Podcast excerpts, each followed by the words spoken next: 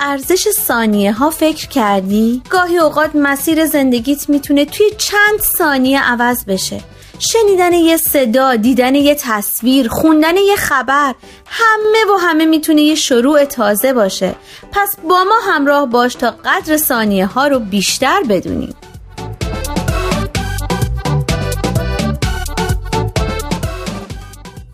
چند ثانیه با شما؟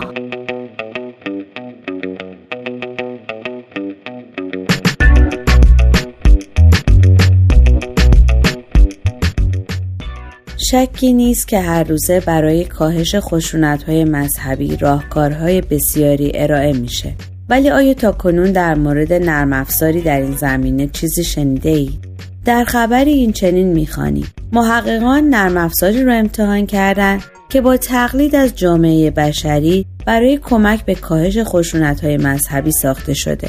اونها در این نرم افزار از الگوریتم های هوش مصنوعی استفاده کردند تا اقداماتی رو که ناشی از شکاف های قومی است شبیه سازی کنند.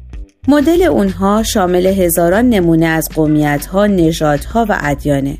گفته شده که کشورهای نروژ و اسلوواکی در حال آزمایش این نرم افزار هستند تا با های ناشی از اسکان مهاجران مسلمان در کشورهای مسیحی مقابله کنند.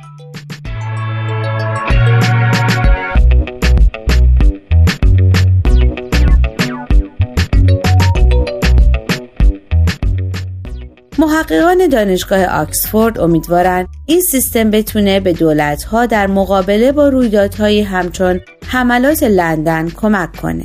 در این حال که این پروژه تحقیقاتی می‌تونه بسیار مفید باشه ولی به گفته یکی از متخصصان استفاده از چنین سیستمی در شرایط واقعی به کار و زمان بیشتری نیاز داره.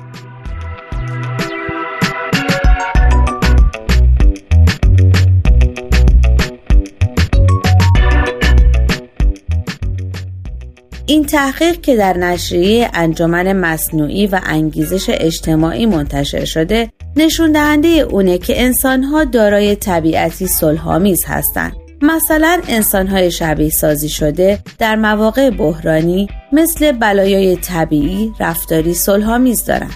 ولی وقتی باورهای اصلی گروهی از مردم به چالش کشیده میشه بروز رفتارهای خشونت آمیز دیده میشه.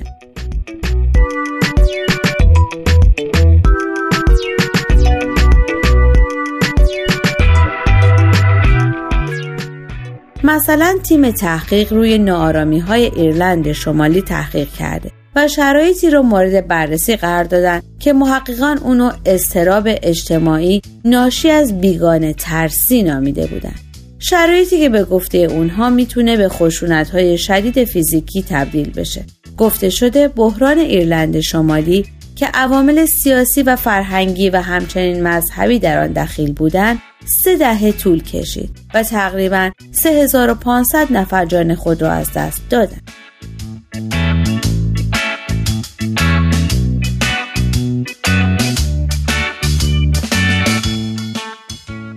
همانطور که یکی از متخصصان هم بر این مسئله تاکید می‌کنه خشونت مذهبی رفتار پیشفرز ما انسانها نیست در واقع چون این چیزی در تاریخ ما بسیار نادره و تنها زمانی که باورهای اصلی مردم و اعتقادات مورد پرستش اونها به چالش کشیده میشه این استراب و آشفتگی رخ میده.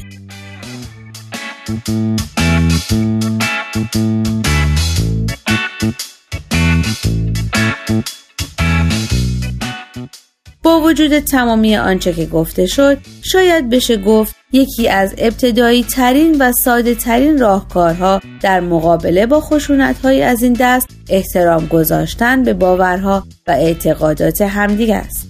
چرا که آزادی ادیان حق ذاتی هر فرده. چیزی که در اعلامیه جهانی حقوق بشر هم به سراحت اشاره شده. و از این رو برای اولین بار و به منظور جلب توجه ملت های دنیا بر یگانگی و وحدت اساس تمامی ادیان جامعه بهایان آمریکا روز جهانی مذهب رو به رسمیت شناخت که مصادف با سومین یک شنبه ماه ژانویه هر ساله.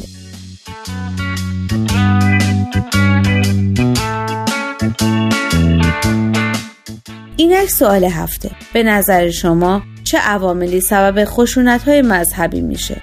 آیا تجربه از رویارویی با چنین شرایطی داشته ای؟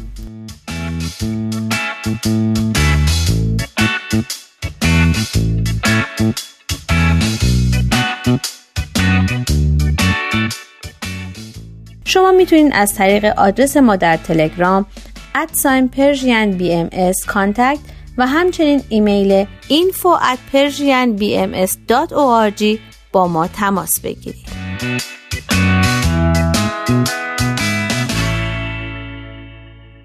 آرشیو این مجموعه در وبسایت Persian BMS به آدرس www.persianbahaimedia.org در دسترس شماست.